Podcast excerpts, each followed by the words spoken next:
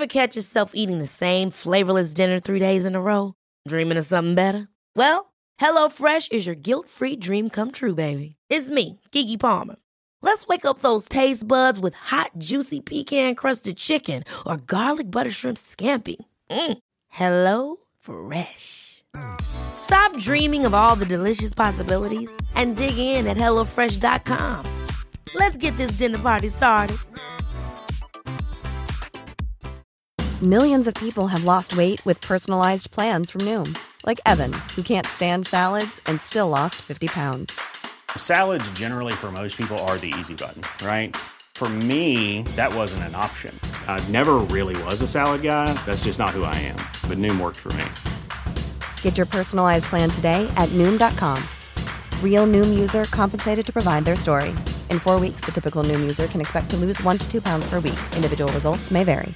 Hey, it's Ryan Reynolds, and I'm here with Keith, co star of my upcoming film, If, only in theaters, May 17th. Do you want to tell people the big news? All right, I'll do it. Sign up now and you'll get unlimited for $15 a month in six months of Paramount Plus Essential Plan on us. Mintmobile.com slash switch. Upfront payment of $45 equivalent to $15 per month. Unlimited over 40 gigabytes per month. Face lower speeds. Videos at 480p. Active Mint customers by 531.24 get six months of Paramount Plus Essential Plan. Auto renews after six months. Offer ends May 31st, 2024. Separate Paramount Plus registration required. Terms and conditions apply if rated PG.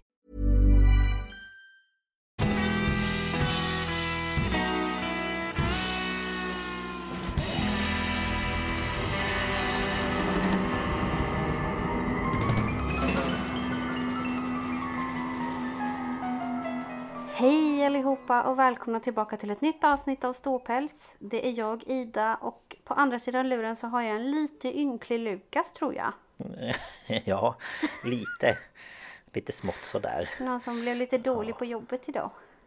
Ja, det är så himla typiskt så att jag får ju krupp. Nej men nästan. Nej men jag... eh, Jag sa ju det i förra podden att jag hade problem med min tand. Och så var jag i torsdags och skulle fixa den. Och då sa tandläkaren att eh, ja men du behöver kanske rotfylla den. Men jag vill inte göra det nu så jag tar inte bort all karies på tanden utan jag tar och lämnar lite och så får vi se hur det går. Men jag har ju fortfarande haft jätteont och så tänkte jag först i morse när jag vaknade att jag hade ont i halsen och så tänkte jag men då kanske verken har spridit sig liksom bak i svalget. Men eh, så gick jag till jobbet och sen nu i eftermiddag så har jag bara börjat känna mig mer och mer hängig. Och sen när jag kom hem så tog jag tempen och då hade jag, då sa, vad skrev jag? 38,6. Så lite feber. Eh, och lite väldigt, väldigt trött. Så att, Men Du skrev ju att du frös så mycket på vägen hem också. Ja, fy. Jag cyklade och det är ändå ganska varmt nu. Jag vet inte vad Mm. det kan vara. En eh, 14 grader eller någonting. Men jag frös så mycket på cykeln hem så jag hade panik. Jag bara så här när jag kom halvvägs. Jag bara jag vill bara hem, jag vill bara hem, jag vill bara hem. Och du har inte ens särskilt långt heller. Nej, alltså vad tar det att cykla hem? Kanske 6-7 minuter. Ja. Och jag, nej det var, uh, jag frös så fruktansvärt mycket. Ja, fy. Det är ju Så, eh, eh, det är inte så trevligt. Nej, så att eh, jag är lite ynklig och Mm. jag är lite, ja, man blir lite bitter när man blir sjuk för jag var hemma förra veckan. Mm. Eller vad var det? Nej det var för, förra veckan var det. Ehm, och eh, Ja, precis, vill innan påsk där, ja. Sjuk igen. Så att, Nej. eh, men det, så är det med mig. Det Mm. är inte jättebra men jag ska nog ta mig igenom det här ändå. Eh, hur är det med dig? Jo, men idag är det helt okej. Eh, igår Mm. så fick jag hoppa över min arbetsträning för jag hade en dålig dag Mhm. mentalt. Jaså? Eh, jag kände redan när jag vaknade att det inte kändes helt okej. Och jag fick så här myrkrypningar i hela kroppen. Det kändes som att hela jag vibrerade typ. Jaha. Så då Ja, smsade jag och sa att jag kommer inte idag. Och det är ju, de, det är ju helt okej. Det här är ju ganska, ganska villkorslöst liksom. Jo men precis. Men idag har jag följt med mina föräldrar till stan och Mm. gjort lite, eh, uträttat lite ärenden och sådär. Så Mm. jag sitter hemma hos mina föräldrar och poddar nu. Ja, vad mysigt. ja, Mm. Så jag får roligt. se om eh, hunden stormar in här eller om hon Ja, det vet man aldrig. vill vara där ute. Vi får se. lilla Gläfs-Maja. Mhm. Inte bara, Ja. inte bara bjäfs. Nej, sant. Men en gaphals. Ja, man får, man får skälla lite och skrika och ylla Man måste sig. ju tala om så fort någon reser på sig förstår du väl. Det är jätteviktigt Ja, så inte det någon missar det. Jätte, jätteviktigt. Men, Ja, eh, nej, nej, men, men eh, annars är det ju bra. Vi hade ju en jätterolig helg. Mm, just ja, det hade vi faktiskt. Mm. Det var väldigt trevligt.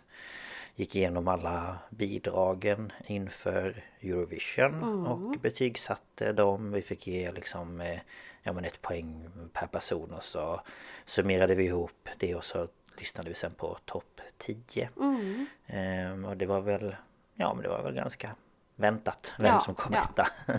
Ja, jo, men eh, ja, vi var ganska överens om eh, resterande också. Så att eh, Vi får, ja det, det ska tycker bli jag väl ändå spännande att vi sen var. att se hur det går. Ja det är ju snart faktiskt. Mm. Det är bara några Eller veckor. jag vet inte. Ja det är väl några veckor kvar. Men det känns som snart. Men det är väl, nu ska vi se, en, två, tre veckor Mm. va? Nionde, elfte och trettonde i finalen. Just ja. Mm. ja. Då får vi, då ska vi träffas igen. Alltså inte den nionde och elfte men trettonde. Japp. Då blir det galaj. Nej skojar. Ja. Heter det galaj? Galej Galej. kan vad det heter. Jag har lite svårt med, med uttryck. Det var ajösen istället för ajöken. Det var något annat du sa också. Eh, ja men jag säger ju så tokiga saker. Och det roliga är att jag kommer ju på det efteråt. Så att jag säger det och sen så bara det där lät ju inte alls rätt. Nej. ja. Ja det är tur att någon vet hur man pratar i den här podden. Mm. ja, det är inte alltid det Ja. funkar för mig heller.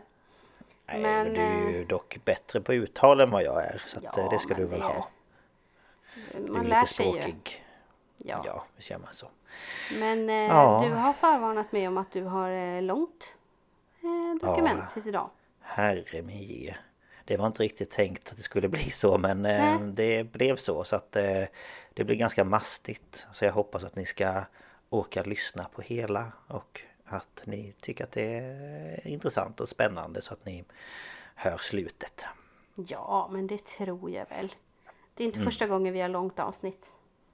Nej, jag tror inte det kommer bli så långt som vi hade förut. Vi har haft typ två timmars avsnitt. Så Mm. eh, min, det är jätteintressant. Min eh, klocka varnar hela tiden för att jag har hög puls. Oj då. Ja. Den eh, var, jag har ju en Apple eh, Watch heter det väl. Och eh, så fort jag blir lite febrig så nu står det att jag har över 120 slag i minuten fast jag sitter ner. Ja, ja men då är man inte helt Så- frisk. Nej. så att eh, jag bara tänkte vad är det som vibrerar? Men det var det. Ja, ja men om, om det är någon som hör något ljud eller någonting då så är det Lukas klocka. Ja det är min klocka ja. Mm. Men eh, ja som sagt det blir långt. Så jag tänker att vi kan väl hoppa in i det så att inte vi tröttar ut er helt fullständigt. Ja men det håller jag med om. Det tycker jag låter bra. Ja.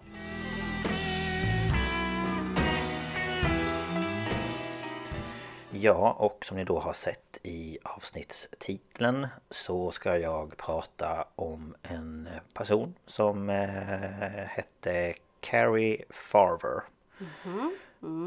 Ja. Eh, och jag har lyssnat på en podcast och det är, vad blir det för mord? Eh, och deras avsnitt om detta.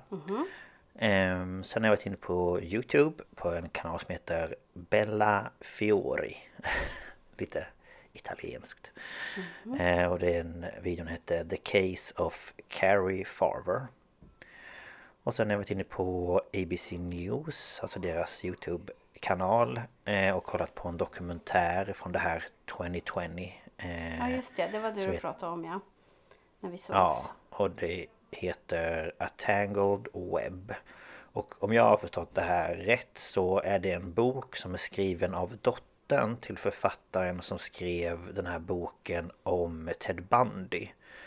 Eh, hon som hade typ en, men, en vänskapsrelation medan han satt i fängelse och sånt där. Så hon har skrivit Ja, typ men- så om sina möten ja, med honom. men det känner jag igen ja. Ja, och den här dottern då till henne har skrivit den här boken. Jaha. Ja, så de är inne på lite samma spår eh, när det kommer till sitt skriveri. Och sen har jag kollat på kanalen That Chapter och det har jag gjort till andra case också. Så att det handlade också om det här fallet. Och sen var jag inne på en artikel på ABC News. Så att det är mina källor. Ja, ja men du höll ju på att titta på 2020 i lördags när, Ja, just det. jag ja. kom- Jag ville kolla klart på det. när jag vaknade till så att säga. Ja, precis. Och sen så kollade jag om det en gång till så har jag sett det två gånger.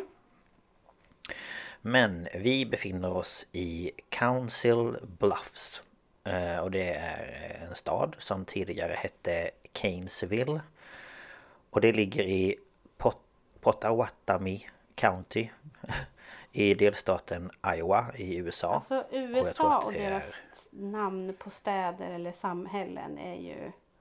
Ja, jag vet. Men det måste ju vara native american. eh, Ja, det, ja Potawatomi. countyt, ja det är ju absolut. Men varför byter Ja, man från precis. Canesville till, vad var det du sa? Council Bluffs. Ja, det- ja mm. Ja, jättekonstigt. Men det där countyt är ju Eh. garanterat native. Ja, ja men det tror jag definitivt. Annars skulle det inte heta så.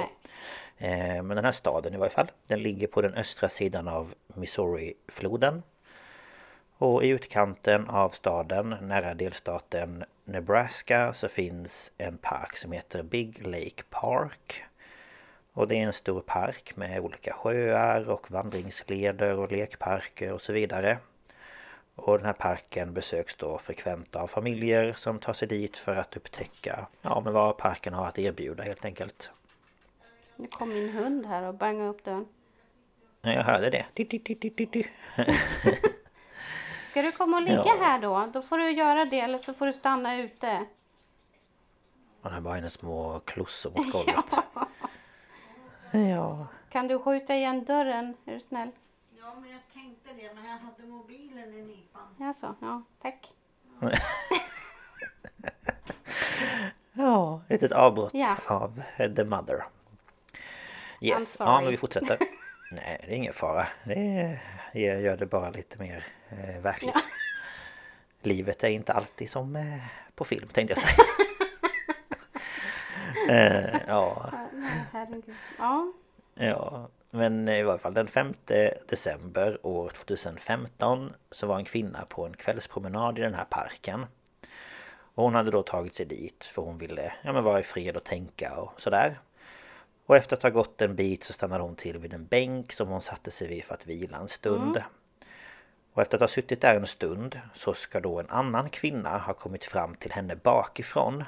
Och det var ju som sagt mörkt ute så att man ser inte riktigt. Alltså hur kvinnan ser ut Nej, nej, då. nej.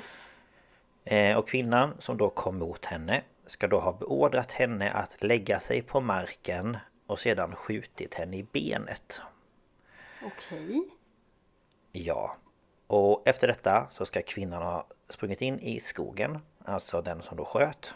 Och eh, den andra kvinnan då som hade blivit skjuten eh, hade sedan tagit sig tillbaka till sin bil för där hade hon lämnat sin telefon och hon behövde ju då ringa eh, 911. Ja, ja, ja. Mm. Eh, Så polisen den skickades såklart till platsen och eh, för att då kunna hitta den här kvinnan så tog man hjälp av eh, helikopter som då sökte eh, av runt parken och i samhället och i skogen runt omkring med sån här värmekamera. Men polisen tyckte att det var väldigt underligt att den här kvinnan bara hade lyckats försvinna för att de lyckades inte hitta henne. Nej. Ehm, och oftast när man har en värmekamera så brukar polisen oftast hitta den från helikopter. Alltså, Ja, om man är ligger ju- och gömmer sig i buskarna så. Ja men precis. Eh, Men vi hoppar tillbaka tre år tidigare. Alltså år 2012. Och då är vi i Omaha i Nebraska. För där bodde en man vid namn Dave Krupa. Och han var vid tidpunkten 35 år gammal och arbetade som bilmekaniker. Och han hade precis gjort slut med sin flickvän Amy Flora. Som han då hade varit tillsammans med i 12 år. Ja, och de hade två barn tillsammans. Men eh, då de hade lite olika syn på säga, giftermål och hur de skulle liksom fortsätta sin relation.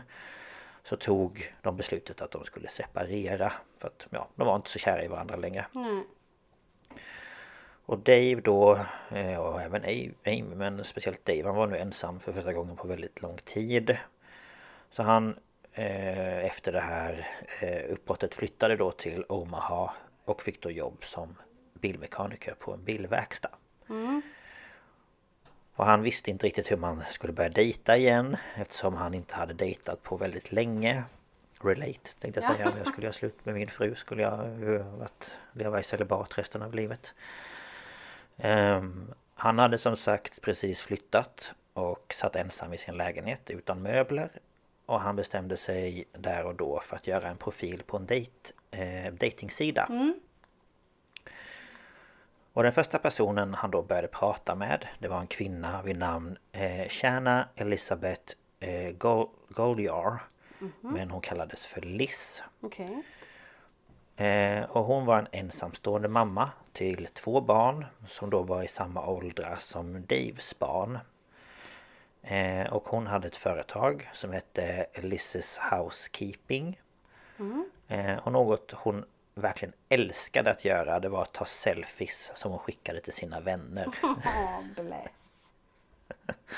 Ja men samtidigt man bara Jag sitter ju inte och skickar massa selfies till dig Det låter bara så konstigt Ja, men det är ändå lite gulligt. Det är hennes Ja, jo, roligaste det. aktivitet. Ja, lite så Men Dave tyckte att hon var väldigt vacker och ja, kände sig attraherad av henne. Så de bestämde sig därför för att de skulle träffas och gå på en dejt. Så de träffades på ett café och där satt de och pratade och de umgicks och sådär. Och ja, de hade väldigt roligt tillsammans och de kom bra överens. Eh, Men Dave var dock tydlig med att han inte var ute efter något seriöst Utan ville bara ja, men ha lite roligt och träffa nytt folk. Ehm, Och det här berättade han då för alla han träffade. Ehm, Eftersom han ja, men hade varit liksom i ett förhållande så länge så ville han väl vara ute lite på marknaden ett tag. Ehm, Och han träffade en hel del olika kvinnor och ja, dejtade runt som sagt. Ehm, och sex månader efter det att Dave hade träffat Liz Så var han på jobbet Och in på den här bilverkstaden så klev en, eh, en kvinna in då Som Dave tyckte Ja men hon var väldigt attraktiv Och hon hette då Carrie Farver och eh, hon var där för att lämna in sin Ford Explorer som behövde fixas till. Och han beskriver då att när de tittade på varandra så var det något som liksom gnistrade till. Eh, och han säger liksom att det var som att ja, men luften runt omkring dem blev eh, helt statisk och elektrisk och ja. Så att det var verkligen eh, love at first sight Ja, det är liksom. sådär som man tänker, men det händer i Disney-filmer typ. Ja men lite så Ja ehm, Och eh, Carrie då var vid tidpunkten 37 år gammal Och hon var också en ensamstående mamma till sin son eh, Max eller Maxwell som var 14 år Och hon arbetade som datorprogrammerare vid ett stort företag i Omaha.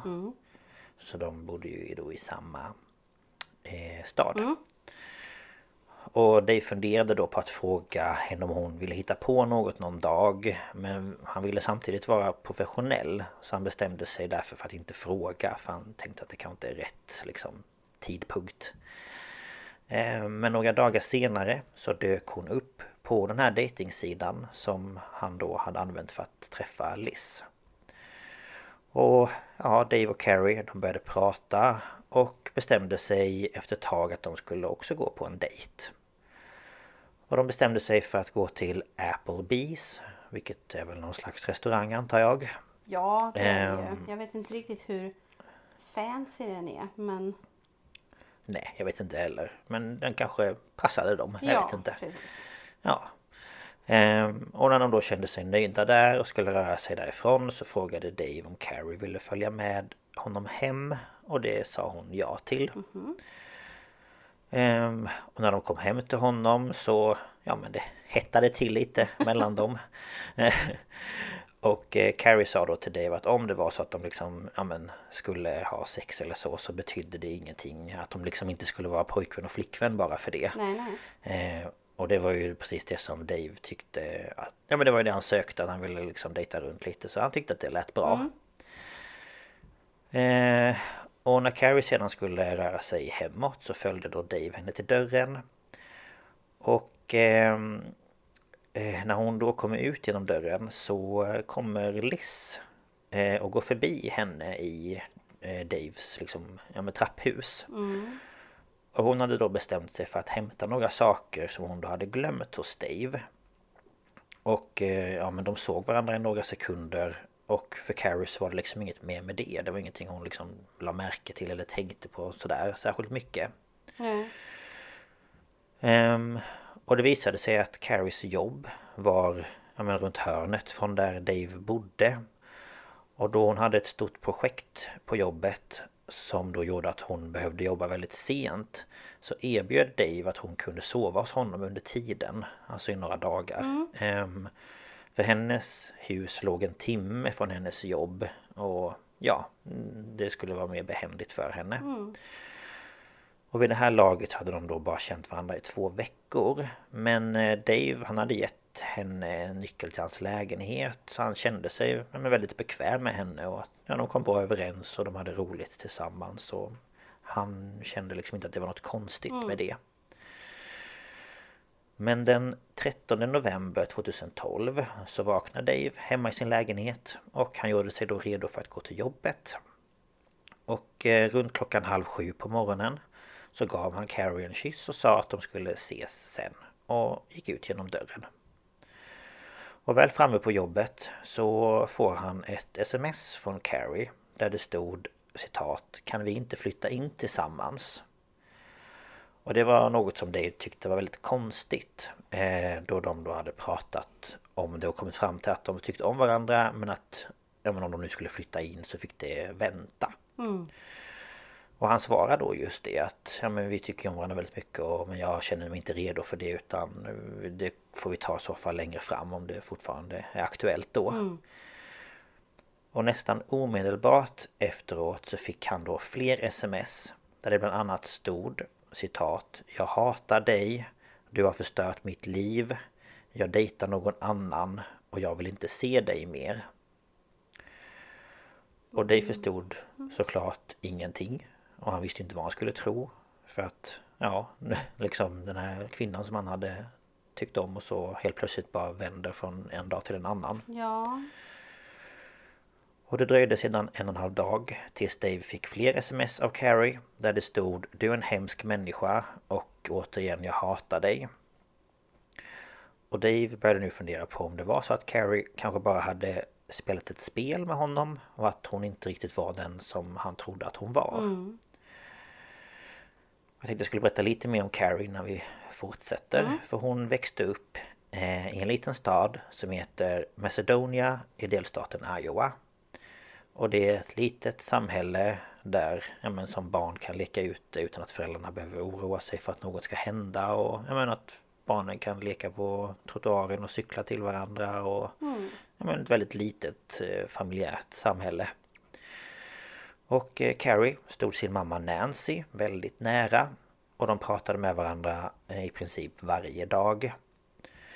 Hon hade många vänner där när hon växte upp och eh, var ofta väldigt glad och liksom sprudlande. Och i en intervju med en lokaltidning när hon var yngre berättade hon att hon ville bli ihågkommen som någon som alltid hade ett leende på läpparna samt att hon var lite galen. Ehm, och hon var även otroligt smart i skolan och hade alltid lätt för matematik och datorer. Så dataprogrammerare passar ju perfekt. Ja, verkligen. Ja. Eh, men sen när hon var 22 gammal så blev hon gravid. Och eh, det var även nu som hon förändrades. Eh, och relationen med barnets pappa fungerade inte så Carrie blev ensamstående. Och hon beslutade sig därför för att hon skulle uppfostra barnet själv. Och eh, hon älskade sin son, han var hennes nummer ett och ja, hon gjorde allt för honom. Och när Carrie, Carrie skulle jag säga, Carrie var runt eh, 28-29 år gammal så blev hon eh, väldigt deprimerad. Och hon hade även blivit diagnostiserad med eh, bipolär sjukdom. Och eh, hennes mamma berättar i den här eh, boken A Tangled Web och i dokumentären också Att det var vissa perioder som hon befann sig i sin säng Ja men typ 10 dagar i sträck Och gjorde ingenting utan bara låg Ja i sängen och hon gick till psykologer och medicinerades och hon fick olika verktyg på hon då skulle kunna känna igen vissa signaler Alltså från när hon gick från eh, mani till depressiv och sådär Mm. Och eh, vid några tillfällen hade hon slutat ta sin medicin då hon kände sig ja, men bedövad rent känslomässigt. Och det var hon öppen med med sin mamma också att Ja men Att jag känner ingenting och Jag vill känna någonting liksom så.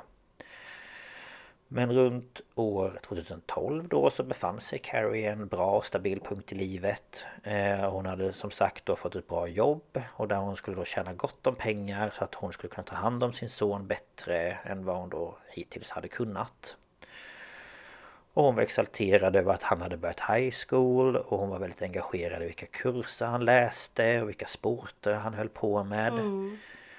Och förutom allt detta då så hade hon ju då träffat en ny kille och det var ju då Dave Krupa. Och i november hade Carrie frågat sin mamma Nancy då om hon kunde passa Max några dagar så att hon då skulle kunna bo hemma hos Dave för att få närmare till jobbet. Precis som jag berättade förut. Och den 12 november, samma dag som Carrie smsat Dave och frågat om de kunde flytta in så hade Carrie även skickat ett sms till sin mamma.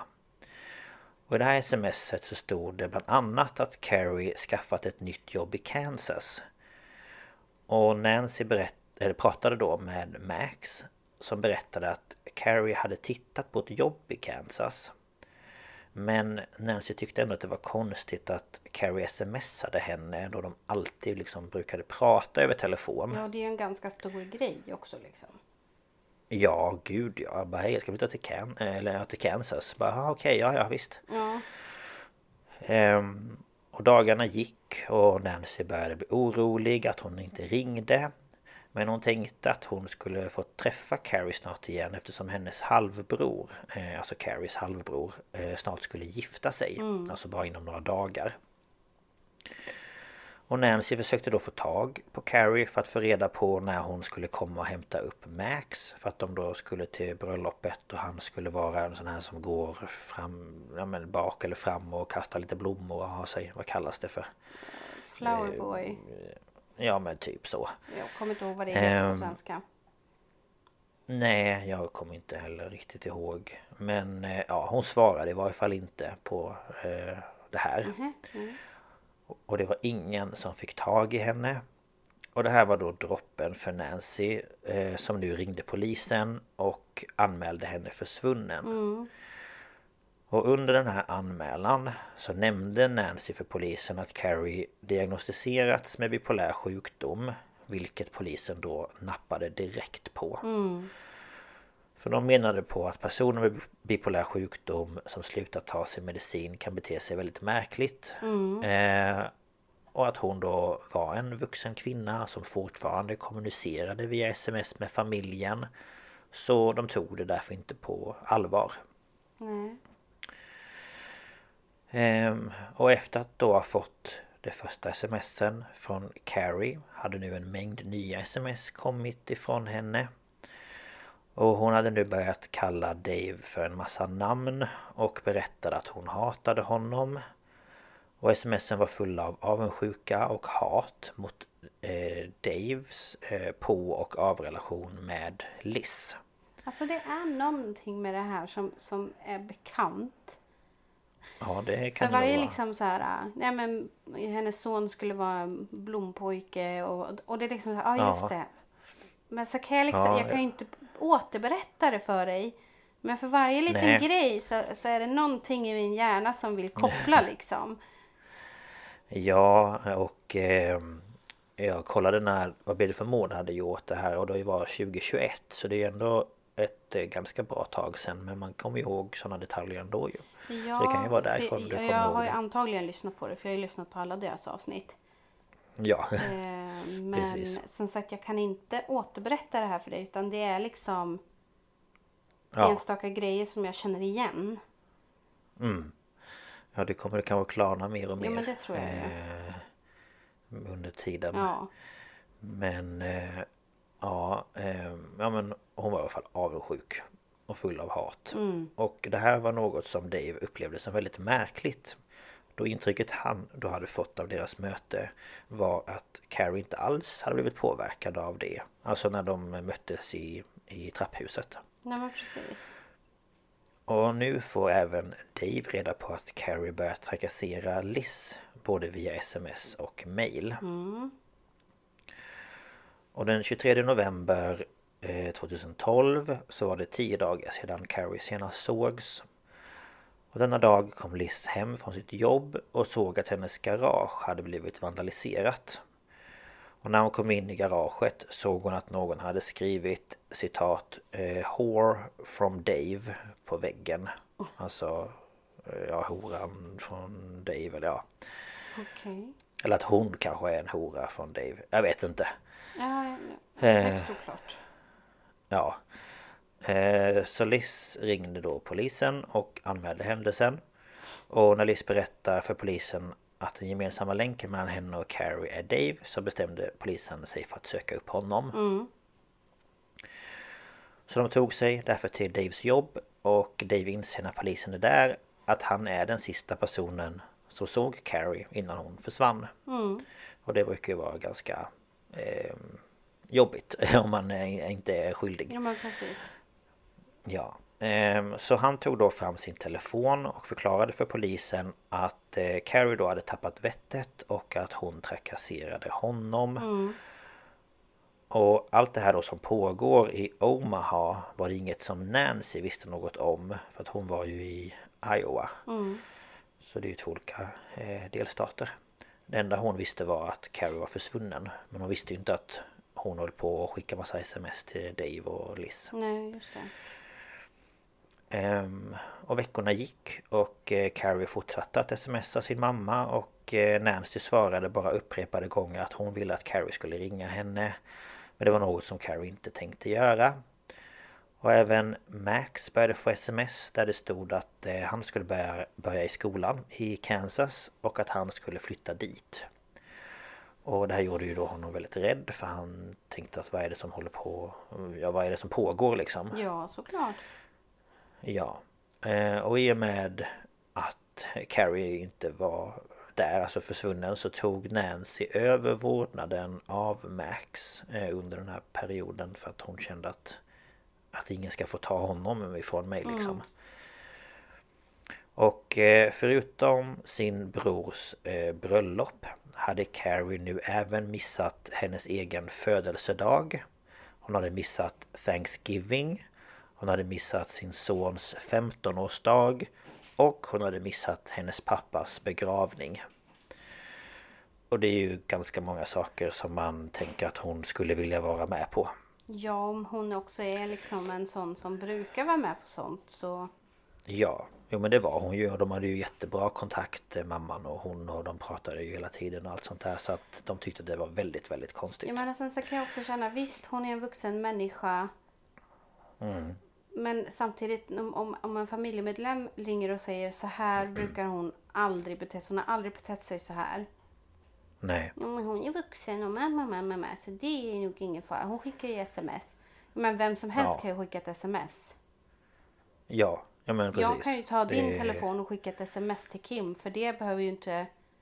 Alltså... Nej, nej men precis. Ja, ja, verkligen. Så att, eh, ja, nej, det är ju mm, väldigt konstigt. Ehm, och Nancy fick då också ett sms från Carrie där det stod Jag är ledsen att jag missade begravningen. Och då ska Nancy ha svarat Det enda sätt jag kan veta att det är du är om du ringer mig så jag kan höra din röst. Men det här svarade aldrig Carrie på. Och jag tycker att polisen ska agera på det då. Ja, verkligen. Och smsen till Carries mamma började nu bli elaka och det kunde bland annat stå att hon inte var någon bra mamma och att hon var väldigt kontrollerande och det var ju ingenting som hon någonsin hade fått höra av Carrie så hon blir ju väldigt såhär men gud vad har, vad har jag gjort? Nej men ehm, Och eh, smsen till Dave fortsatte även det och han kunde få ungefär 60 sms och 100 mail om dagen. Herregud. Ja, det är några stycken. Ja. Och i de här smsen så refererade Carrie ofta till Liz och kunde bland annat skriva att hon är, hon är ingen och hon är en fet ko. Man bara great. Eh, samt att hon kunde eh, Jag menar att hon kanske kunde göra oss alla en tjänst och bara ta sitt liv. Mm. Och Carrie skrev även till Liz och hotade henne med sms som Om du inte håller dina händer och läppar ifrån min man kommer jag skada dig. Och en kväll så befann sig Dave i sin lägenhet. Han var då ensam. eh, Och han satt i sin fåtölj med fötterna på en pall och kollade på TV. Och han fick då ett sms där det stod citat Jag ser dig. Du sitter i din fåtölj med fötterna på pallen iklädd en blå tröja. Och vid ett annat tillfälle smsade Carrie till Dave och skrev citat Min favoritsak att göra är att stå utanför ditt fönster och stirra på dig. Ja. Det eh, låter ju nästan som eh, den här äh, snubben som var i veckans avsnitt av Vad blir det för mord? Ja just ja. Han Ja. som eh, sant. stod utanför ett brottsoffers Mm, hem eller Just det. sköt mot ett träd i deras trädgård och man bara jättemodigt. Mm. Men och det som var liksom lite jobbigt här för Dave det var att han hade ju just en blå tröja på sig Mm, den kvällen och han satt ju i fåtöljen och ja. Ehm, och en kväll i januari, ungefär två månader efter det att Carrie försvunnit så kom Dave hem från jobbet. Och eh, på parkeringen utanför hans lägenhet så fick han syn på en bil som han tyckte att han kände igen. Och när han närmade sig bilen så insåg han att det var Carries Ford Explorer som han då kände igen eftersom han hade arbetat med den på bilverkstaden. Så han bestämde sig därför för att ta en bild på registreringsskylten och skickade den till polisen. Och nu var det så att polisen i Iowa och i Nebraska sökte ju nu båda efter Carrie. Men av två helt olika anledningar. För polisen i Iowa letade efter henne då hon var anmäld försvunnen. Medan polisen i Nebraska letade efter henne på grund av att hon stakade Dave och Liz. Och den bästa ledtråden hittills det var då att Dave hade upptäckt Carries bil. Så polisen undersökte bilen men hittade inga fingeravtryck förutom ett enda. Och det var eh, en liten plåtburk mellan eh, framsätena där det då eh, ja, men fanns ett fingeravtryck på den här på locket på den här burken. Men eh, det här fingeravtrycket matchade dock inte Carrie och inte heller någon annan i FBI's databas. Men det måste man ju också reagera på. Så här, om jag åker och parkerar en bil. Alltså om, om det är min bil. Då Ja, är det inte som att varje gång jag kliver ur så torkar jag den ren. nej men Alltså- precis. Så att de måste ju ha förstått att någon har ju städat den här bilen annars skulle det ju finnas eh, avtryck lite här och var. Ja, alltså. Och att den helt plötsligt dyker upp på eh, hans parkering men Carrie har inte kommit och plingat på och sagt hej. Det är också lite Ja, eh, lustigt. ja. Ja men det, ja. Ja, och det här gjorde ju då såklart att polisen kom inte längre där och då. För att det var det bevis, alltså det de hade. Ehm, och fem månader efter att Carrie försvunnit så fick Nancy ett telefonsamtal av en man som berättade att Carrie befann sig på eh, Siena Francis härberge för hemlösa i Omaha.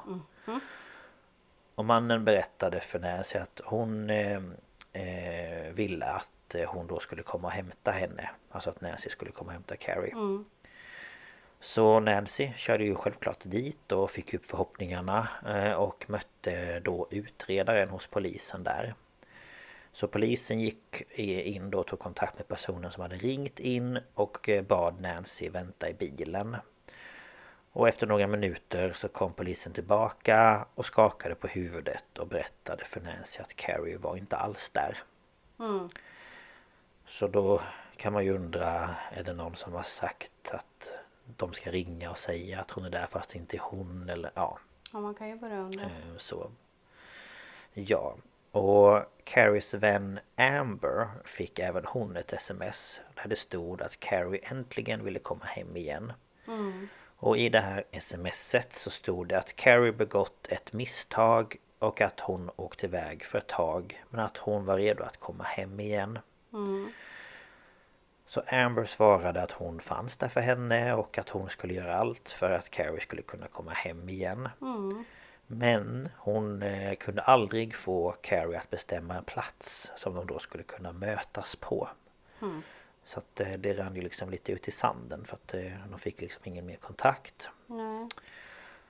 Och även Carries son Max då började tappa hoppet om att få träffa sin mamma igen. Men han bestämde sig för att skriva till sin mamma på Facebook. Och han skrev bara hej. Och då fick han omedelbart svaret Hej lillkillen, hur är det? Och eh, att tillägga så har Carrie aldrig kallat honom för lillkillen. Nej. Och han skrev då tillbaka och bad Carrie svara på tre frågor för att se så att det verkligen var eh, men hon då som han pratade med. Och de frågorna var Vad heter jag i mellannamn? Vad hette vår första hund? Och vem var min bästa vän som barn? Och det här svarade hon aldrig på. Nej. Istället så skrev hon ett långt inlägg på Facebook där hon bland annat skrev att hon svarat på tillräckligt många frågor för att bevisa att det var hon och att hon hade fått nog. Hon fortsatte skriva att citat Du kan antingen tro att jag är din dotter, mamma, syster och vän som du känt hela livet Eller så kan du bara lämna mig i fred. Och jag har en bild på hela det här mejlet som jag tänkte att jag ska lägga upp på Instagram så att ni kan läsa det. Ehm, och samtidigt då för Dave och Liz så fortsatte trakass, eh, trakasserierna. Och eh, Dave hade nu fått tusentals sms och mail från Carrie. Och i ett sms stod det bland annat Jag hatar dig så mycket att jag vill hugga en kniv i ditt hjärta. Ja. Och Dave och Liz hade börjat kalla Carrie för eh, Crazy Carrie. Och eh, på grund av allt som de nu gick igenom så hade de kommit närmare varandra igen och hade återigen börjat dejta och sådär. Mm. Och det var ju då inget som gjorde de här trakasserierna bättre. Nej, det förstår jag. Ehm, ja, så Liz fick ett sms där det stod Liz, du är en värdelös hora. Man bara Tack så mycket. Jag uppskattar nice? komplimangen. Ja. eh, Och smsen kom ofta när de var tillsammans. Till exempel hemma hos Dave medan de kollade på TV. Och då kunde de då få sms och mail samtidigt från Carrie. Och en dag så fick Dave ett mail med en bild på Liz. Och bilden visade då Liz som var bunden eh, och hade tejp över munnen. Och hon låg då i baga bagage, eh, ursäkta, utrymmet på hennes bil. Och i mejlet så stod det att citat Jag har Liz bunden i hennes bil. Du måste ringa henne på en gång och säga att hon är en hora och att du hatar henne. Annars kommer jag döda henne. Så Dave ringde till Liz och frågade om det som stod i mejlet stämde Vilket det inte gjorde. Carrie mejlade även en länk till Dave med en dödsruna. Alltså så här man kan ju skriva på nätet. Eh, och det var, det var då en dödsruna för Liz och det stod eh, Jag kände inte henne så väl förutom att hon var en hora och stal andras män Tack gode gud att hon är borta Men vad är det här? Vem säger Ja. så om en annan människa? Ja, hon gör det Tydligen Herregud. Ja. Ja Och nu är vi inne i augusti eh, år 2013 och det har nu gått nio månader sedan Carrie sist sågs Och eh, Dave fick då ett samtal från Liz som var helt utom sig och berättade att hennes hus eh, brann. Alltså, ja, det stod i lågor helt enkelt. Så Dave tog sig till Liz hus där han möttes av brandbilar och brandmän. Och som tur var så var hennes barn inte hemma. Men eh, många av hennes tillhörigheter var förstörda. Samt tyvärr hennes eh, två hundar, hennes katt och hennes orm hade alla omkommit i branden. Och vid huset så befann sig även en polis och det finns en ljudupptagning av polisen då som pratar med Liz om den här branden.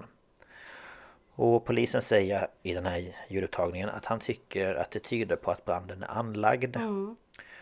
Och då börjar Liz prata om en kvinna vid namn Carrie som trakasserar henne och hennes barn.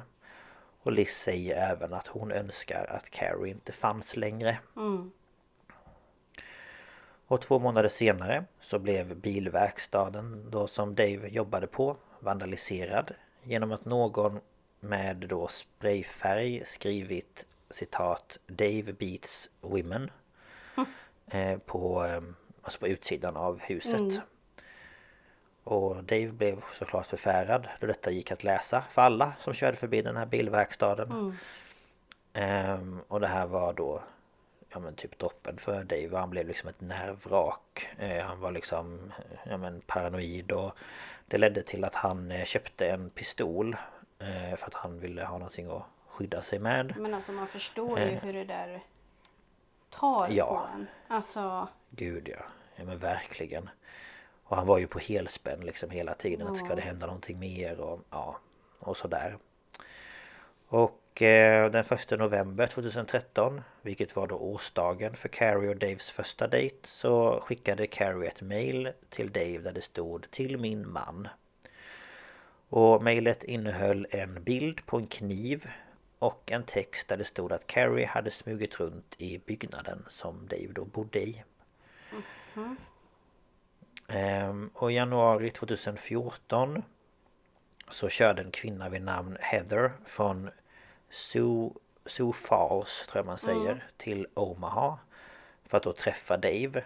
Och de här hade känt varandra sedan high school och de har alltid haft en speciell relation och ja, men alltid varit liksom lite mer än bara vänner kan man väl säga. Och eh, Dave och Heather befann sig i vardagsrummet i Daves lägenhet och efter några timmar så började sms och mail trilla in på Daves telefon. Och det visade sig att Carrie hade sett Heather komma in till Dave och skrev bland annat citat Jag ser dig där inne med den där horan. men. Ja. Och Dave bestämde sig då för att berätta för Heather att han hade problem med ett ex som då stakade honom. Och ytterligare några timmar senare så låg de i sängen och skulle precis somna. När de hörde något som lät som ett pistolskott. Eh, Men det visade sig att det var en tegelsten som hade kastats in genom fönstret i Daves badrum. Eh, Så Dave, ja han ringde polisen som kom dit och pratade med honom en, en stund och upprättade liksom en anmälan om, om ja, att fönstret var skadat och sådär. Och efter det så bad Dave Heather följa med honom i bilen då han behövde åka och kolla till Liz eftersom Carrie även då hade hotat henne. Eh, Men allt där var som det skulle ingenting hade liksom hänt henne. Och nu så började även Daves ex Amy Flora få sms från Carrie där hon också blev hotad och trakasserad. Men då polisen inte kom längre i den här utredningen så blev det här till slut ett kallt fall. Och nu är vi framme vid våren år 2015 och det hade nu gått två och ett halvt år sedan Carrie senast sågs. Och vid polisstationen i Pottawatomie County i Council Bluffs så arbetade eh, utredarna Jim eh, Dowdy och Ryan Avis. Och ingen av de här hade då arbetat med det här fallet tidigare Men de hade liksom båda varit medvetna om att det hade varit Alltså ja, om vad som hade hänt så Ja. Eh, och det här fallet intresserade de båda väldigt mycket så de bad då att få ta en titt på det. Och de bestämde sig då för att Dowdy skulle kolla på fallet från perspektivet då att Carrie var död. Och Avis skulle kolla på det som att hon var vid liv. Och något som de till en början la märke till var att alla smsen och mejlen inte såg ut att komma från Carrie då det fanns väldigt många stavfel. Och Carries mamma menade också på att hon aldrig skulle skicka sådana sms. För att hon var ju som sagt, men hon var smart och hon kunde stava liksom. Det var inte, eh, inte några svårigheter för henne. Nej. Så att de tyckte det var lite, lite konstigt. Ja. Eh, och både då Dowdy och Avis eh, Eller ja, Avis fick eh, reda på att eh, Carrie hade blivit diagnostiserad med bipolär sjukdom Men det var ingen av dem som trodde att det hade att göra med hennes försvinnande Nej. Och efter att ha tittat på fallet en gång till Så kunde Avis inte bevisa att Carrie fortfarande levde och det poliserna började titta på nu var om det kunde vara så att Carrie varit död under hela den här tiden. Och innan vi fortsätter tänkte jag att vi bara tar en liten kort paus.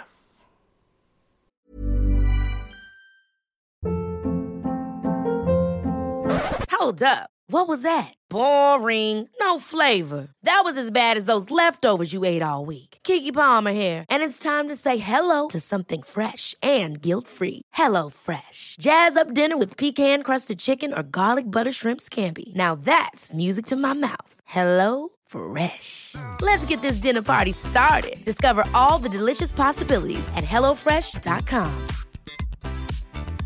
Burrow is a furniture company known for timeless design and thoughtful construction and free shipping, and that extends to their outdoor collection. Their outdoor furniture is built to withstand the elements, featuring rust-proof stainless steel hardware, weather-ready teak, and quick-dry foam cushions. For Memorial Day, get 15% off your Burrow purchase at burrow.com slash ACAST and up to 25% off outdoor. That's up to 25% off outdoor furniture at burrow.com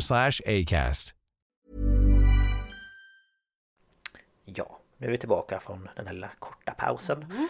Ehm, ja, och eh, vi fortsätter då eh, med att om det nu var så att Carrie varit död hela den här tiden Vem var det då som skickat alla meddelanden till Dave och Liz och hennes mamma Det och är ju alla? det stora mysteriet, eller vad man ska säga. Ja, men precis. Och en person som poliserna började intressera sig för var faktiskt Liz. Och Liz hade inte varit involverad i Carries liv förrän hon stötte på henne utanför Daves lägenhet. Men hennes namn fanns nämnt i många sms och mail samt anmälningar som hon själv gjort till polisen. Och för att få hjälp med den tekniska undersökningen så tog Dowdy och Avis hjälp av Anthony Cava som är expert inom ja, digital forensik. Och det han snart kunde se var att Carrie, eller då personen som utgav sig för att vara henne, hade skickat cirka 15 000 sms och mail till Dave under en treårsperiod. Och det är ju ganska många. Ehm, ja. Och eftersom polisen nu utgick från att det inte var Carrie som skickat dessa sms och meddelanden så började de gå igenom Liz telefon. Och i den så kunde de bland annat hitta en bild som var tagen på Carries Ford Explorer. Och de kollade då på metadatan från den här bilden och de kunde se att bilden var tagen en månad innan det att polisen undersökte den. Så på något sätt då så visste Liz vad Carries bil var innan polisen visste det. Och det var ju lite konstigt kan man ju tycka. Får man ju tycka, ja. Ja, ja. Och något annat som de upptäckte var att Liz hade ringt hem till Carrie sex gånger genom att trycka in stjärna och 67 vilket då gör ens nummer hemligt. Och detta var då också för polisen väldigt underligt då Liz berättat att de hade bara träffats en gång utanför Daves lägenhet eh, och inget mer. Och eh, polisen lyckades även hitta mejlet som eh, han fick då med en bild av Liz, alltså som Dave fick då, eh, som var bunden och med tejp över munnen. Och eh, bilden i det mejlet fanns i Liz telefon. Och metadatan visade även den att bilden var tagen från Liz telefon. Och det tydde då på att Liz hade bundit sina egna händer, satt tejp över sin egen mun och krypt in i sin bil och sedan med hjälp av en självutlösare på telefonen tagit bilder på sig själv. Ja. Så att eh, det var inte någon annan som hade tagit den bilden liksom. Ja, och i och med den här nya informationen så bestämde sig Dow- Dowdy och Avis att åka hem till Nancy och Carries son och berätta att de, ja, de trodde på henne. Att hennes dotter inte hade gett sig av självmant. Men eftersom det fortfarande var en pågående utredning så kunde de inte berätta allt för henne. Men de ville ändå att hon skulle, de, ja, att hon skulle veta att de trodde på henne. Och efter besöket hemma hos Nancy så började Dowdy och Avis utreda en annan ledtråd. Och detta eftersom utredarna nu var inne på att då var den misstänkte. För när de hade varit hemma hos Nancy så berättade hon att hon hade fått en bild av en check. Eh, alltså en bankcheck Ja. eh, via sms. Jag trodde du menade en person från Tjeckien. Ja. Nej, gud. Hon hade fått en check. Eh, ja, Ja, nej, en bankcheck. ja, ja. ja. Mm. Ja. Det är lite skillnad. Ehm, lite eh, aning. Ehm, och detta sms hade då Nancy fått precis när Carrie försvann. Och det var då skickat från Carrie. Eh, Och i smset så stod det att Carrie sålt alla sina möbler i hemmet då. Och att hon ville att Nancy skulle släppa in personen som köpt det i Carries hus. Men den här checken Den var signerad av Shanna Gollier. Och utredarna visste ju då att Liz riktiga namn var Shanna. Nej men gud vad korkat. Ja. Och detta fick då utredarna att förstå att Liz visste mer om vad som hade hänt Carrie än vad ja, hon sa till dem.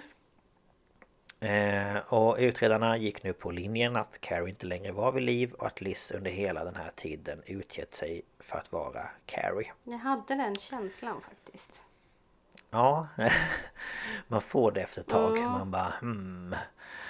Eh, och om inte de här ledtrådarna och bevisen vore nog så tog eh, Dowdy och Avis fingeravtrycket som man hade hittat på plåtburken i bilen och bestämde sig för att jämföra det med Liz. Och det blev en träff. Och i och med detta så kände utredarna att de behövde berätta för Dave vad de då hade kommit fram till. Så de berättade därför att de misstänkte att Liz utgett sig för att vara Carrie. Och Dave blev såklart förstörd av detta och förstod inte hur en person som han hade spenderat så mycket tid med kunde göra något sånt mot honom. Men det som Dave tyckte var underligt det var att han hade ju fått sms flera gånger av Carrie när Liz hade suttit bredvid honom i soffan. Och då hade liksom deras telefoner legat på bordet. Så han tänkte ju att Ja men hur skulle hon kunna ha skickat de här meddelandena? Ehm, och problemet för utredarna var att de hade inte tillräckligt många bevis för att kunna vara säkra på att det var Liz som då på något sätt kanske hade mördat Carrie. Och de kunde därför då inte heller gripa henne. Men så i december 2015 så var utredare Avis på polisstationen i Potawatomi när han fick syn på en annan utredare tillsammans med Liz i, ja, men i korridoren på polishuset. Mm. Så Avis beslutade sig då för att ja, men tjuvlyssna lite eh, och hörde något om en anmälan om trakasserier.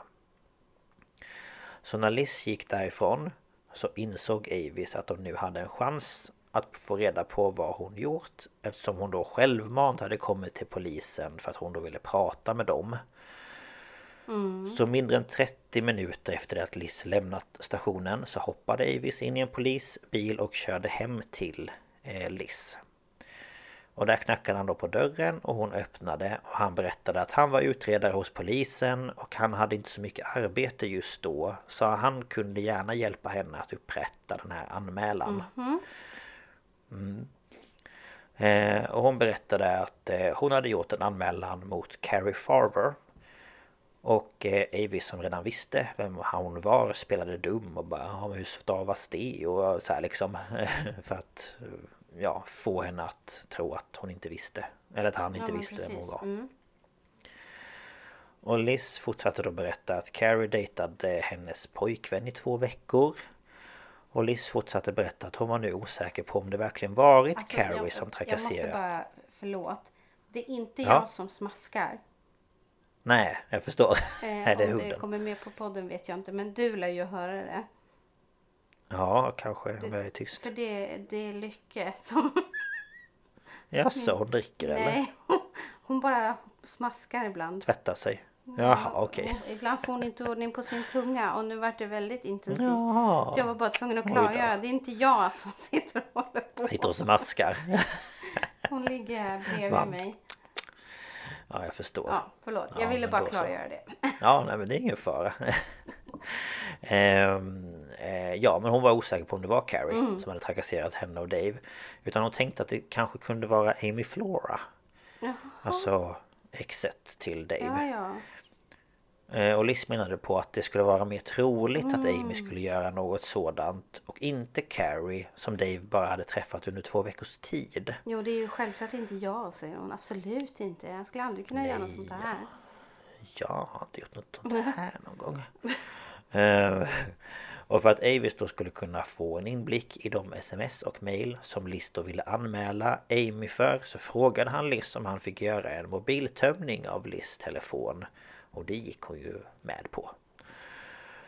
Och det Liz inte visste var att år 2013 när polisen gått igenom hennes telefon Då hade de ju bara kollat på innehållet utifrån att hon var ett offer. Alltså att, eh, ja, stalk, stalkingoffer. Men nu så laddade de ju ner allting på hela telefonen Eftersom utredarna nu misstänkte att hon var den skyldige. Och det här inkluderade då saker som Liz trodde att hon hade raderat och någon dag efter att Avis träffat Liz hemma hos henne så upptäckte Dave att hans pistol var borta. Oj då.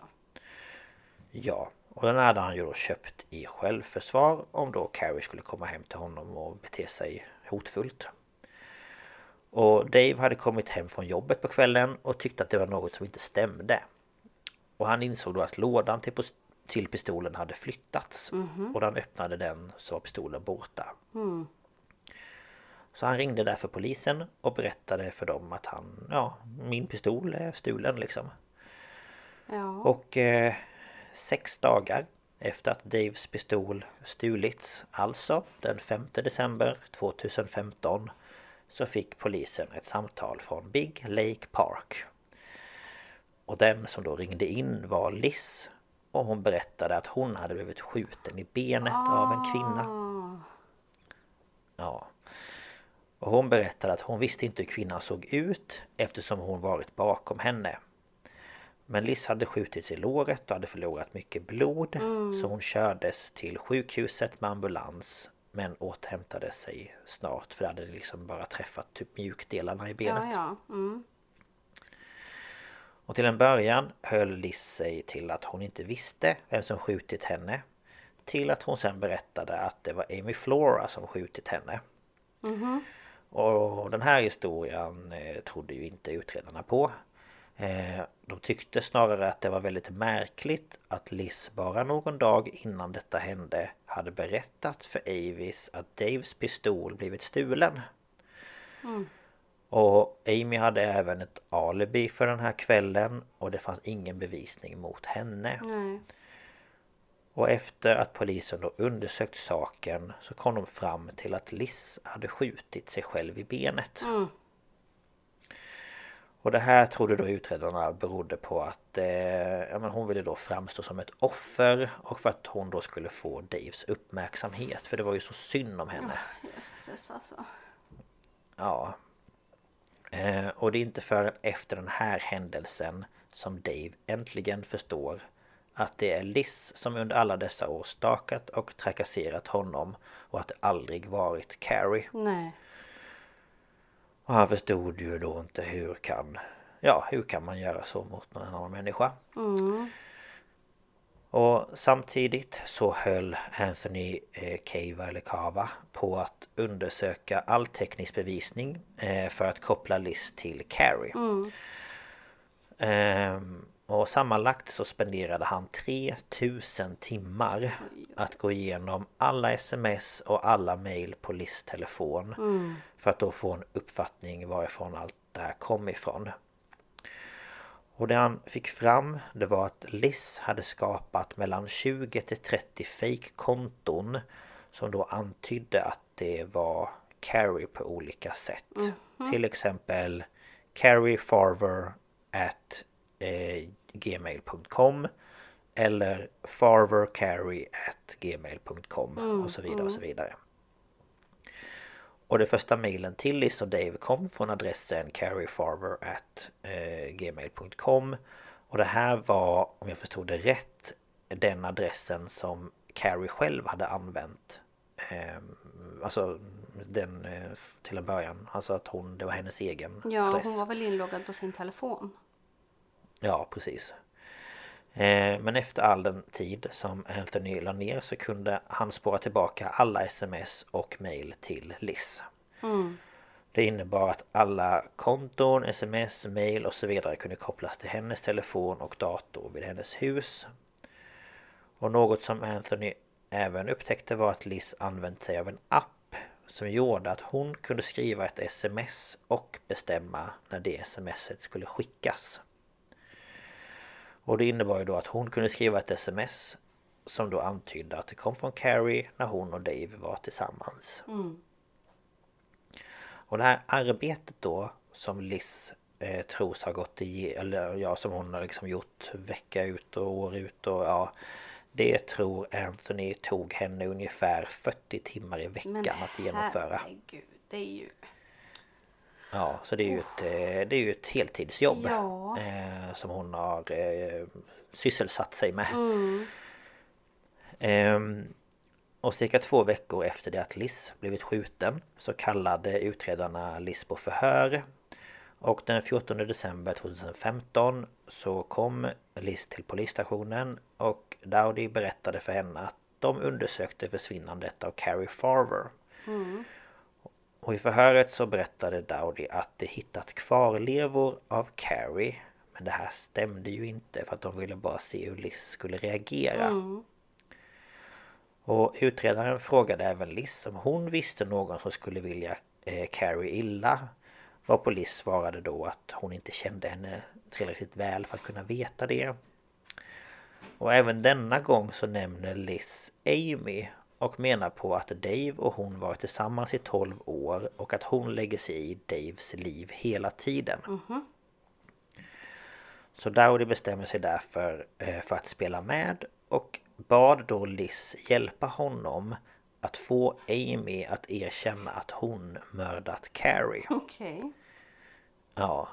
Så han bad henne att om hon fick något sms eller mail från Amy så skulle hon genast kontakta polisen.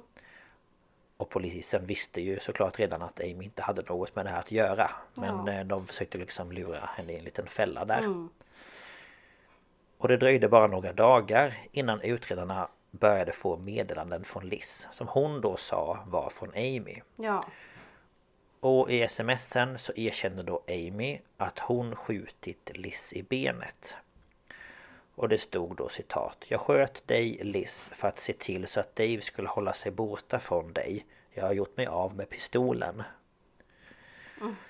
Men det var dock inte riktigt det här som utredarna ville veta. Eh, Så Dowdy ringde Liz igen och förklarade att de behövde få ett erkännande från Amy om vad som hände Carrie de sista timmarna i livet. Så ytterligare några dagar senare så skickar Liz ett nytt mail som hon återigen menar kommer från Amy. Och i det här mejlet så stod det bland annat eh, citat Hon, alltså Carrie Försökte attackera mig men jag attackerade henne med en kniv. Jag högg henne tre till fyra gånger i bröstkorgen och i området kring magen. Jag tog sedan med henne ut och brände upp henne. Efter det la jag hennes kropp i en soptunna full med sopor. Ehm, så att, eh, ja. Och det utredarna gjorde nu det var att de övertalade Dave att flytta in med Amy. Och ja, han gick med på det. Och det här var då för att man ville få en reaktion från Liz. Mm. För att om han flyttade in med henne så gud bevare mig väl. Ja. Och det här gick då bra eh, i några dagar. Eh, och sen efter det så eh, ringde eh, Liz till utredarna och grät över att Amy ännu inte hade gripits. Mm. Och Liz menade på att det som Amy erkänt till var väldigt grafiskt men ändå så var hon inte gripen. Och utredarna lugnade henne då genom att säga att de försökte samla så mycket bevis mot Amy som möjligt. Mm. Men att de fortfarande behövde detaljer som bara mördaren kunde veta. Mm. Så återigen, bara några dagar senare så får utredarna ytterligare ett mail från Liz. Som hon då säger är från Amy. Mm. Och i det mejlet så skrev hon bland annat citat Jag dödade verkligen Carrie och jag gjorde det i hennes egen bil. Och i och med det så började utredarna undersöka Carries bil igen. Och bilen hade ju då redan undersökts två gånger tidigare. Men det de började med den här gången det var att de öppnade passagerardörren och så tog de ut hela sätet. Ja. Och efter det så tog de bort tyget från sätet Och det var då de hittade en stor röd fläck på sittdynan eller sittytan Mm. Och de gjorde ett test på det och det visade på att det var mänskligt blod eh, Och sen så tog de även ett DNA-prov på blodet och det matchades med Carrie Mm. Alltså Carries DNA och på grund av att det nu blev en mordutredning och eftersom mordet förmodligen skett i Omaha så kallades polisen därifrån att delta då i utredningen. Och den ansvariga utredaren därifrån var Dave Schneider eh, som arbetade med kalla fall i Omaha.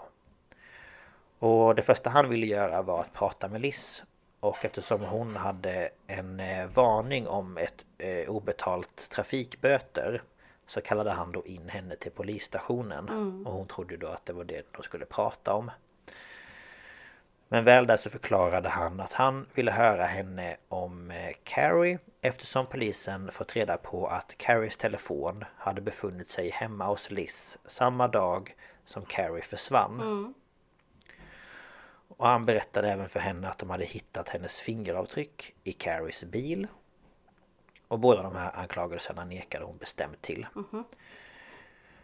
Och när utredaren förklarade att alla sms och mail som skickas till henne och Dave från Carrie gick att spåra tillbaka till hennes hus så förklarade hon att hon inte hade haft något internet i sitt hus. Nähä. Så det kunde ju inte stämma. Nej, nej. Nej, det går inte.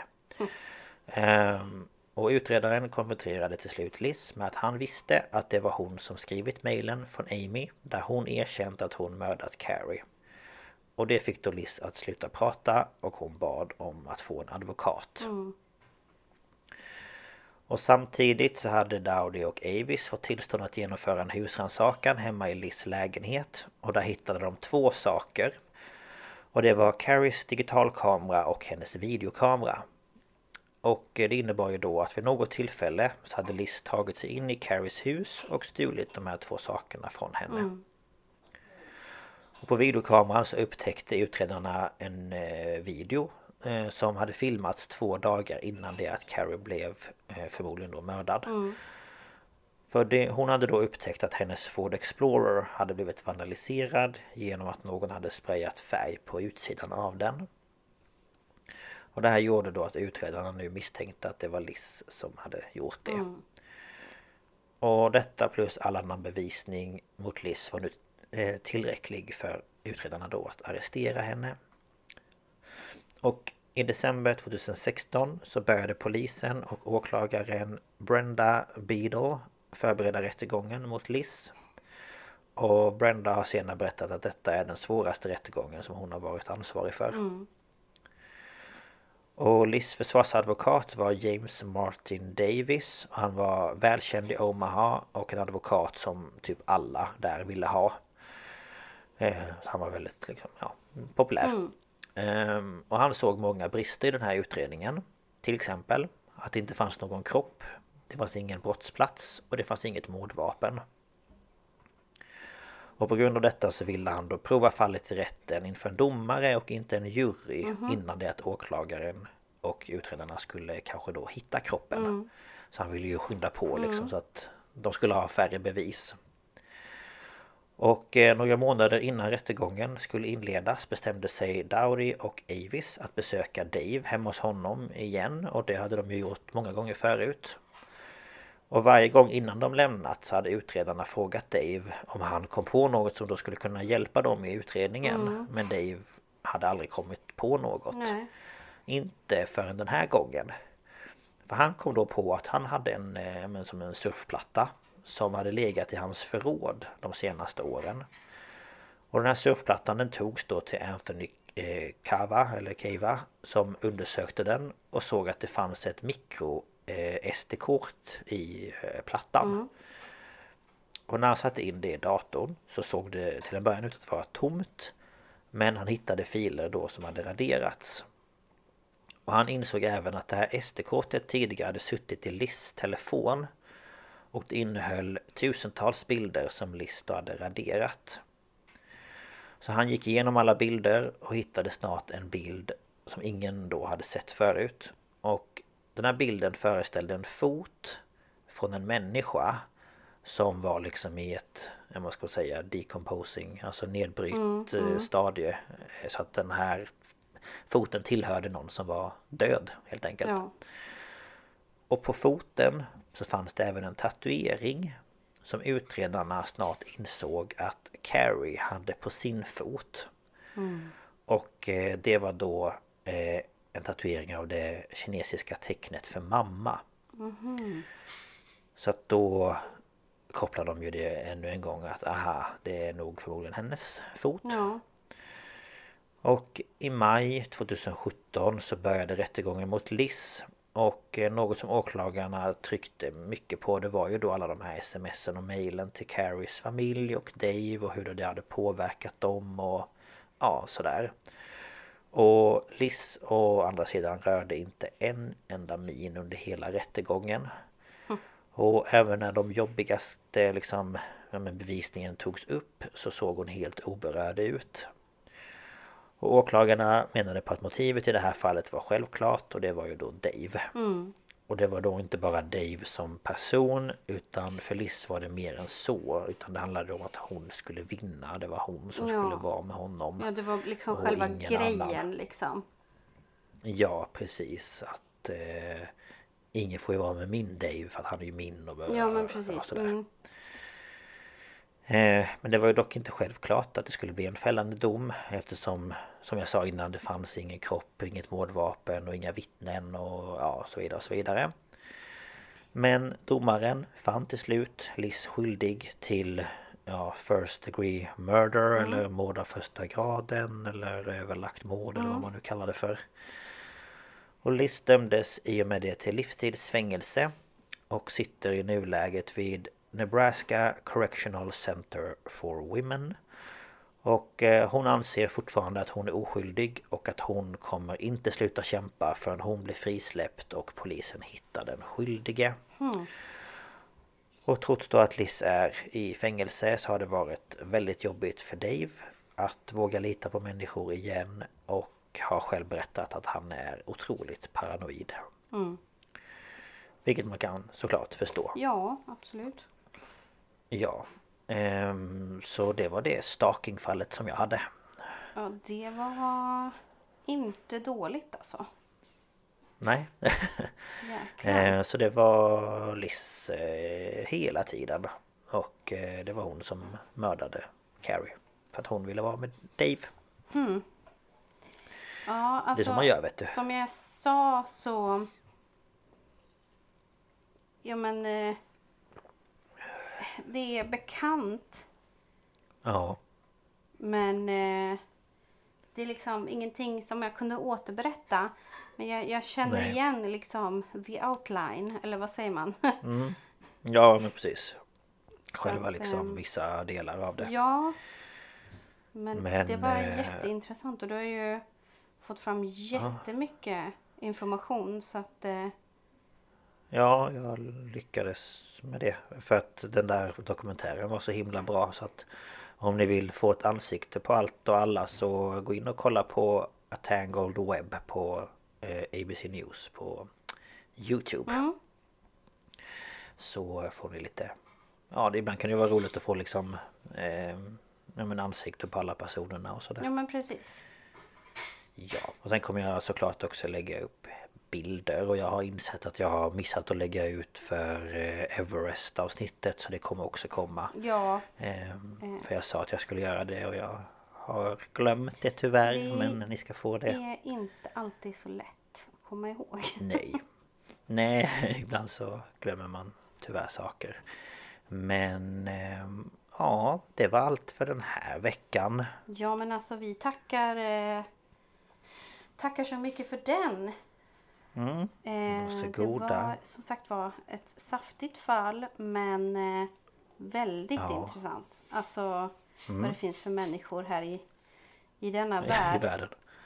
Ja, herre bege, verkligen. Att man kan vara så svartsjuk och avundsjuk. Mm. Det är... Ja, det är intressant. Men eh, ja, vad eh, når man oss då om man känner för att skicka in något? Ja, eh, antingen kan man skicka ett mejl till oss på staphalspodcast.gmail.com Eller så kan man gå in på Instagram om man har det och söka på ståpäls eller staphals. Eh, och där kan man då trycka på följ och vi försöker lägga ut lite bilder kopplade till avsnitten när vi kommer ihåg och sådär och om det finns något. Eh, Och så där kan man ju kommentera på inlägget som matchar det avsnittet man funderar på eller så skickar man ett meddelande, det går jättebra. Mm, precis. Mm. Men eh, ja, tack för att ni har lyssnat. Tack för att ni har lyssnat säger jag med. Nästa vecka Mm. så hoppar vi till eh, en annan slags brott höll jag på att säga. Men eh, det blir Ja, true crime då också. Så jag hoppas ni Mm. är taggade på det. det hoppas vi. Och så hoppas vi på att eh, Lukas kryar på sig nu och inte blir Ja, jättesjuk. Tack. Nej, jag hoppas inte det. Men eh, ja, ha det så bra Ha allihopa. det så bra så hörs vi. Det gör vi. Hej då! Hej då!